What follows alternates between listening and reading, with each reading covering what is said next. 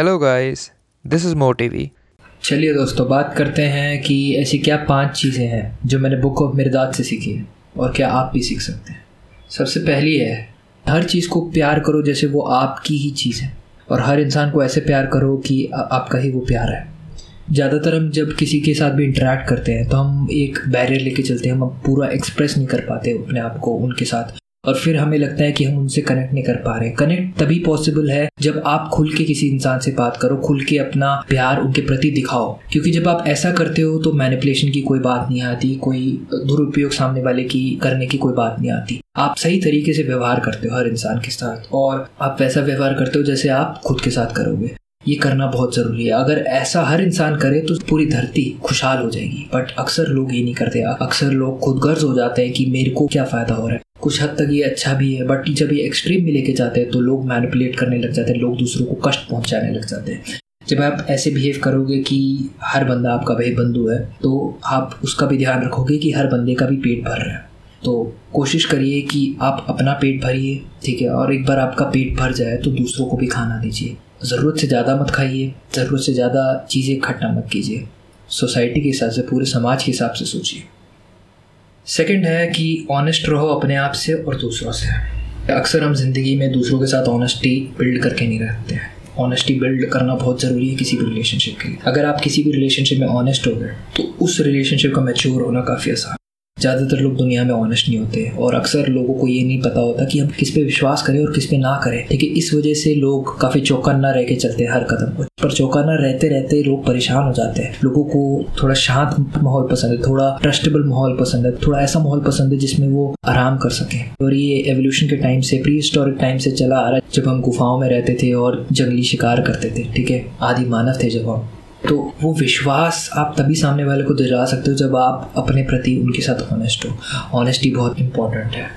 ईमानदारी बहुत ज़रूरी है। अब ईमानदार आपको खुद से भी रहना है और ईमानदार आपको दूसरों के साथ भी रहना है। और कैसे रहना है, किस हिसाब से रहना है? अपने प्रति ईमानदारी क्या होगी कि आप कभी कोई गलत काम ना करो, ठीक है? और अगर आप गलत काम कर दो तो उसके प्रति माफ़ी मांगने के लिए तैयार रहो। अगर आप कोई गलत चीज़ कर देते हो और उसके खिलाफ माफ़ी नहीं मांगते तो मतलब एक तरीके से आप खुद को धोखा दे रहे हो। आपको वो चीज़ नहीं करनी है।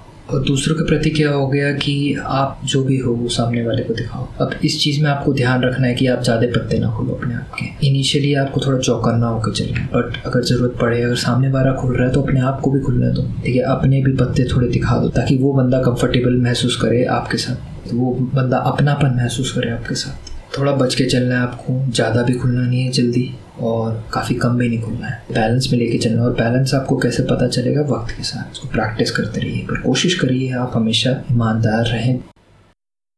जो भी ज़िंदगी में आपके होता है, उसके प्रति रिस्पॉन्सिबिलिटी लीजिए। अब अक्सर कोई भी चीज़ हमारे ज़िंदगी में होती है तो हम कहते हैं, यार, मैं क्या कर सकता हूँ? किस्मत ही थी, हम किस्मत पे डाल देते हैं। हम दूसरों पे डाल देते हैं, मेरी गलती नहीं है। और उसने ऐसा किया, इस वजह से हुआ। उसको ऐसा नहीं करना चाहिए था। अब आपकी ज़िंदगी में सुधार तब आएगी जब आप हर चीज़ की रिस्पॉन्सिबिलिटी खुद लोगे। जब आप आपकी गलती की भी रिस्पॉन्सिबिलिटी लोगे, आपने जो अच्छा किया उसकी भी रिस्पॉन्सिबिलिटी लोगे। आप हर चीज़ की रिस्पॉन्सिबिलिटी लोगे, ठीक है? और आप हर चीज़ को एक्सेप्ट करोगे। जब आप रिस्पॉन्सिबिलिटी लेते हो कि जो आपके ज़िंदगी में अच्छा हुआ है और गंदा हुआ है तो जो गंदा होता है, आप उसके प्रति काम करते हो, आप उसके प्रति रिसर्च करते हो, आप उसके प्रति ज्ञान प्राप्त करते हो और अगली बार से उस गलती को सुधारने की कोशिश करते हो।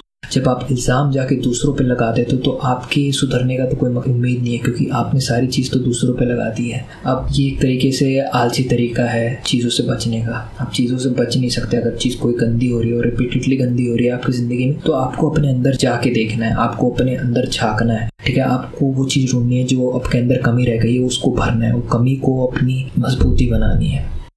अब जब हम पैदा हुए थे, हमको इस धरती ने भूमि दी, कि हमको खाने के लिए अन्न दिया, चाहे वो हमने कमा के लिया हो, पर अन्न उगा तो ज़मीन पे ही है। कि हमें सांस लेने के लिए हवा दी, हमें पानी पीने के लिए पानी दिया। कितना कुछ तो दिया है हमें इस धरती ने। फिर भी हम धरती के लिए कुछ नहीं करते, हम उसको गंदा करते रहते हैं। कि हम उसका दुरुपयोग करते रहते हैं। तो हमें कोशिश करनी है कि हम ये सब ना करें। हम जितना हो सके स्वच्छता बनाए रखें। हम जितना हो सके धरती को देते रहें, ठीक है? तो कुछ एग्ज़ाम्पल क्या होगा कि हम क्या कर सकते हैं? हम जाके कुछ पेड़ उगा सकते हैं, ताकि धरती माता भी खुश रहे। हम जाके पौधों को पानी दे सकते हैं, हम जाके कुत्तों को खाना खिला सकते हैं जिनको खाना नहीं मिल रहा है। हम जाके कूड़ा कचड़ा सड़क में से उठा सकते हैं, जो काफ़ी दिनों से उठाया नहीं गया काफ़ी कुछ कर सकते हो कि और काफ़ी तरीके से कर सकते हो, ठीक है? पर कुछ करिए धरती के लिए, इससे आपको खुद सुख मिलेगा, इससे आपको खुद अच्छा लगेगा, अंदर से भरपूर महसूस होगा। पांचवा पॉइंट है फाइनल पॉइंट है, जो होता है अच्छे के लिए होता है, इसको समझ लीजिए। अब अक्सर हमारी ज़िंदगी में चुनौती भरी स्थितियाँ आती है जहाँ पे हम कुछ गलत कदम उठा देते हैं और उसके बाद हम मायूस हो जाते हैं, हम उदास हो जाते हैं, हम खुद को आईने में नहीं देख पाते हैं, हम दुखी हो जाते हैं, हम डिप्रेस्ड हो जाते हैं। हमें नहीं पता होता कि हमने ऐसा क्यों करा और ऐसा हमारे साथ क्यों हुआ। कुछ पल तक अगर आप स्थिति में रहो तो आप वो गलती को पहचान सकते हो, गलती के बारे में सोच सकते हो कि, और ये जान सकते हो कि आगे से आप वो गलती ना दोहराओ पर अगर आप अक्सर उस स्थिति में रहोगे तो आप अभी के पल को खोने लग जाओगे और धीरे धीरे भविष्य के पल को भी खोने लग जाओगे, क्योंकि भविष्य ही वर्तमान में परिवर्तन करता है धीरे धीरे अगर आप भविष्य और वर्तमान को खोने लग जाओगे तो आप अपनी मानसिकता खोने लग जाओगे, क्योंकि आप नकारात्मक स्थिति में बढ़ते चलोगे, आप नकारात्मक होते रहोगे धीरे धीरे आपके हाथों से चीज़ें निकलती रहेगी और आपको पता भी नहीं लगेगा। तो बहुत ज़रूरी है कि आप जो भी करें, पूरे मन के साथ करें, पूरे ध्यान के साथ करें, उस पल में होके करें और उसी वक्त अगर कुछ गलत होता है तो ये कहिए कि जो होता है, अच्छे के लिए होता है। कोई बात नहीं, बुरा हो गया, क्या फ़र्क पड़ता है? एक बार अकबर की उंगली कट जाती है तो बीरबल की आदत होती है कहने की कि जो होता है अच्छे के लिए होता है। तो अकबर नाराज़ हो जाता है बहुत ज़्यादा। सोचते हैं कि इसको मैं सबक सिखाऊँगा। तो क्या होता है कि वो शिकार करने जाते हैं दोनों, अकबर और बीरबल, और शिकार करने से पहले ही बीरबल को एक गड्ढे में डाल देते हैं और पहरेदार वहीं पे छोड़ देता है कि इसको यहाँ से निकलने मत देना, जब तक मैं वापस ना आऊँ। तो बीरबल परेशान गड्ढे में बैठा हुआ है और अकबर अकेला ही शिकार करने चल जाता है। जब वो शिकार करने जाता है तो उसे शिकारी, जंगली लोग पकड़ लेते हैं। वो अपने पूर्वज के पास लेके जाते हैं वो उसको अकबर को कि हम खाना लेके आए हैं। ठीक है, और उसकी अच्छी खासी तलाशी होती है और पता चलता है उसका एक अंगूठा तो है ही नहीं। तो कहते हैं कि अगर अंगूठा नहीं है तो हम इसको अपने पूर्वजों को कैसे त्याग कर सकते हैं? हम इसका यज्ञ में कैसे उपयोग कर सकते हैं? तो उसे वो जान देते हैं। तो फिर अकबर भागा भागा वापस आता है और आदेश देता है कि बिरबल को बाहर निकालो। अकबर बाहर निकालने के बाद उससे क्षमा माँगता है, ठीक है? और कहता है कि तुम सही थे, जो होता है अच्छे के लिए होता है। बीरबल भी कहता है हाँ मेरे को पता ही था। अच्छा हो आप मेरे को यहाँ पे छोड़ के चले गए, क्योंकि अगर नहीं छोड़ के जाते तो जो नरभक्षक थे वो मेरे को पकड़ लेते और आपको जाने देते। तो जो होता है अच्छे के लिए होता है, इसको मान के चलिए। अतीत में मत उलझे रहिए, भविष्य की ओर देखिए, वर्तमान की ओर देखिए। जो आपने खोया अतीत में, वो आप भविष्य में पा सकते हो, पर उसके लिए आपका भविष्य पे ध्यान देना बहुत ज़रूरी है। बहुत बहुत धन्यवाद इस ऑडियो को सुनने के लिए।